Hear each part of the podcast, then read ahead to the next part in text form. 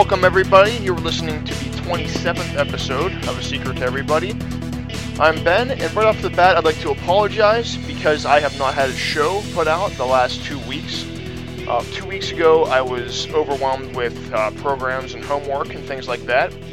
And last week, I was on fall break, so I, between getting work done and being home and seeing people, I wasn't able to have a show, and I kind of want to take a break. So I apologize for that. And the apology is to continue further because I have not had time to do any planning for this episode whatsoever.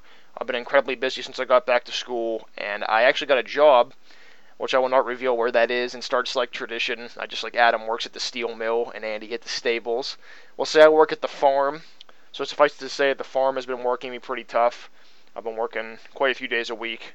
So I've I'm not trying to make excuses. I just have not had between working and all these programs and projects that I have to do. I just have not had time because when I do a show, I like to sit down and type up notes, um, pretty word like word for word. Not not that I'm reading off the script, but I like to have the words so that when I think of something funny to say or put something in a clever way, I know exactly what I want to say instead of just bullet points and I forget or feel like I don't have enough to talk about. That being said, there's really nothing I'm going to talk about in specific this week. I'm going to talk about a few things that I've been doing, and then I'm going to talk about Banjo Tooie because that's what I've been starting to replay and then I'm gonna just have to play a couple of tracks of music for you guys because, like I said, I'm I'm not trying to put out a crappy show, but but at the same time, like I, I have stuff I need to do. Um, I need to go do some work after I'm done recording this. This is on Thursday, so that I can go. I have to work today and Saturday and Sunday, and I'm not trying to complain. I'm just letting you know. I'm I'm doing this so I can get an episode out to you guys because I feel bad that I haven't been able to. I don't want to just disappear off the map for a month for no reason. I want you to know that I still care about doing the show and everything. I'm not like you know angry. I'm just so busy, and I, I want I, I did want to take a few minutes here and just record a show. So let me say that the biggest piece of news slash big thing that's happened in the past two weeks since we've talked is that Watch Dogs, the game that I've shared a little bit about, and the game that I was looking most forward to for next gen and also on this gen, has been delayed by Ubisoft. Uh, about last week, they delayed that. I think that was last Tuesday. Announced it was delayed, and I was really upset, uh, and it's not even in a, you know, a my game was delayed, wah, whoa, me type way.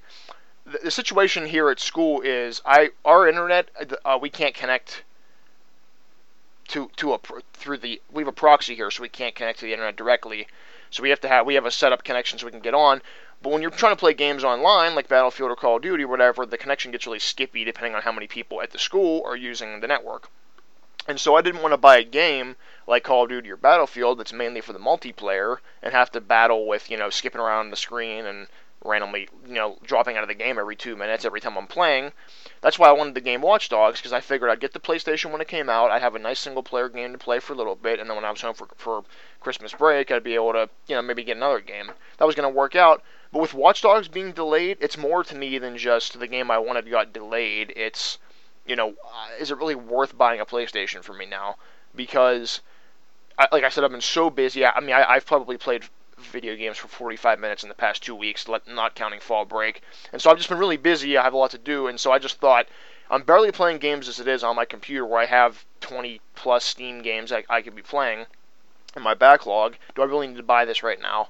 And with Watch Dogs delayed, I honestly said no, and so I, I canceled my PS4 pre-order. And that's really weird to say, and it was weird to do.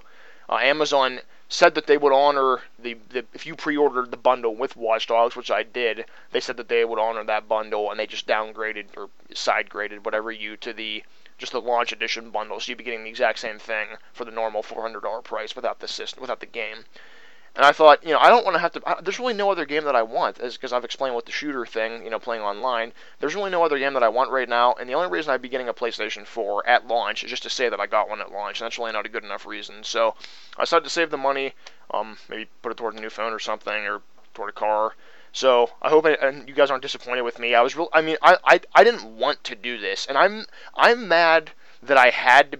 I'm mad that I was upset at the fact that Ubisoft delayed the game because I, I I wish more. I mean, I'm not saying I wish people would delay all the games, but I wish more companies would.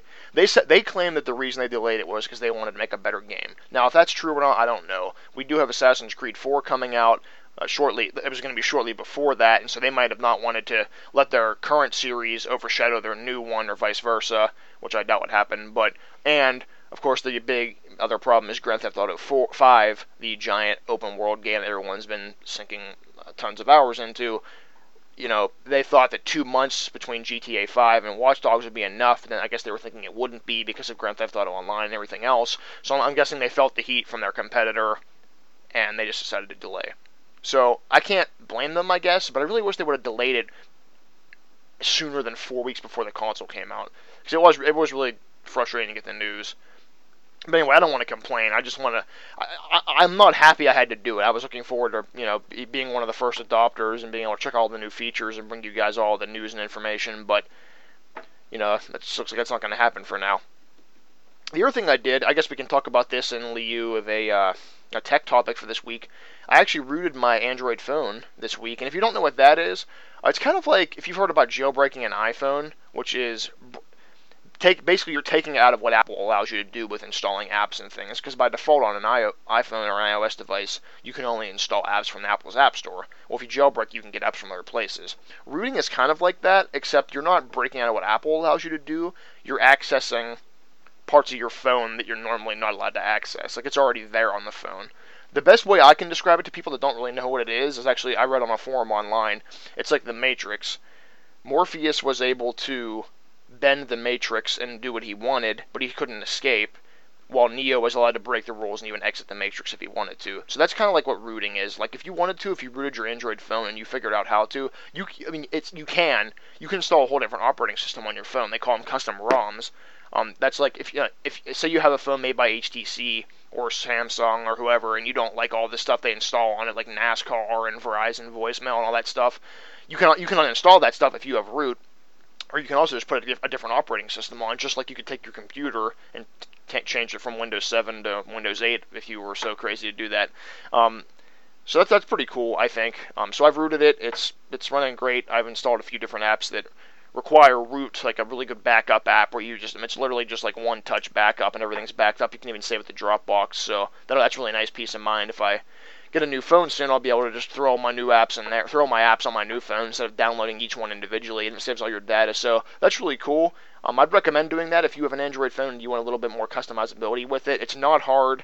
Uh, my phone's an HTC phone, so it was a little bit difficult because of the way HTC has you locked out of some parts. But overall, it didn't take more than 20 minutes, and if you find a good guide, it's it's not hard at all. So I, I won't give specific instructions here, obviously, because a it would be really hard to do over me talking to you, and b every phone's different. So if you're interested in that, just Google how to root whatever your phone is, and I'm sure you'll find ample resources. So there's nothing else. Like I, I, I really do apologize that I haven't had any notes or anything like this. I just like I ha- I haven't had time. Like I said, I like to sit down and take a few hours to look look through the news, look through some funny stuff, get it all written out in note form so I can just go through it. But I just I haven't had the time. So I'm just going to talk about one of my favorite games that I've started to play again, kind of just ramble on about it for a few minutes, and then so that the episode is somewhat long enough and you guys don't feel cheated, I'm gonna I have three music tracks today instead of just the normal one, so that'll close us out. And I, I can't make any promises because I had that paper due in a few weeks, but hopefully in the coming weeks I will have a, a real episode for you guys. And again, I, I I can't apologize enough. I'm not I'm not trying to run away or anything. I just I you know I, I'm not I don't want to cut this out. So that's why I'm trying to do this. So anyway, I started playing Banjo Tooie again recently. My original plan, you know, there's so many games I want to play. You know, I have so many games in my Steam backlog, and then a Humble Bundle comes around, and I spend four dollars to get six more games that you know that, I, that I, there's so many games that I have that I want to play that I just haven't played. And then of course the added pressure of that is there you can download emulators which let you play old games on your computer, which I love because a lot of these games, you know, I we have at home, but I'm not going to bring the Super Nintendo or whatever up here so I can just play them. Or they're games I never got a chance to play that I can play like that. And so it's really cool to be able to have ROMs and emulators and be able to re, you know replay old games. And my original plan was, I think it was in about February or March. It was after I did the Uber challenge when I started this podcast. So it was probably around March or April actually. I played Banjo Kazooie again, the first game in this series, and my plan was to play both of them back to back. But then I played Banjo Kazooie and thought I, I just played a 3D platform. I don't want to play the second one yet. I don't want to. I don't want to, you know, get stale or whatever. So I think I started playing Golden Sun, and that's a whole other rabbit trail. Suffice to say that I just started playing Banjo Tooie again this this fall break weekend. I only played maybe about an hour and a half or two hours or so, but it's such a fun game. I mean, I just can't.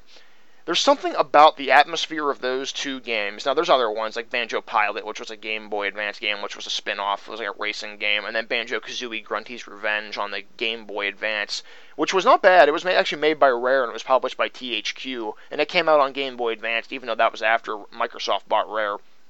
It was an okay game. It wasn't, for a Banjo Kazooie game, it wasn't great. And it was fun to play, and it was a good little distraction on the Game Boy Advance, but I wouldn't call it anywhere near its two originals, the quality of those. But there was just something, and of course, Banjo Kazooie Nuts and Bolts, which I don't have time to talk about right now, that filth. Anyway, there's something about those games, I just can't, it's hard to explain what attracts me to them so much. It's just, there's something about the atmosphere that's just like the, the, the, the, cheery atmosphere that's blended with, especially in the second game, kind of like the dark tone. And there's actually a video, I believe I've mentioned him before when he first came out. Uh, a guy, his name is Joshua M. He goes by his YouTube channel, really freaking clever.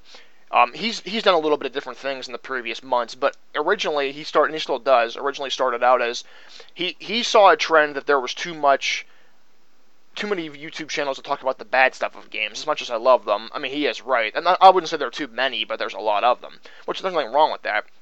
And so his idea was that he wanted to start a YouTube channel that looked at games, that looked at all the good stuff in games. And so he started looking at games that he liked, talked about what they did differently than other games in their time and things like that, and what made them really freaking clever, hence the name. One of the games he mentioned was Banjo Tooie, and I strongly recommend that you look this video up after I'm done talking about this today because it's it.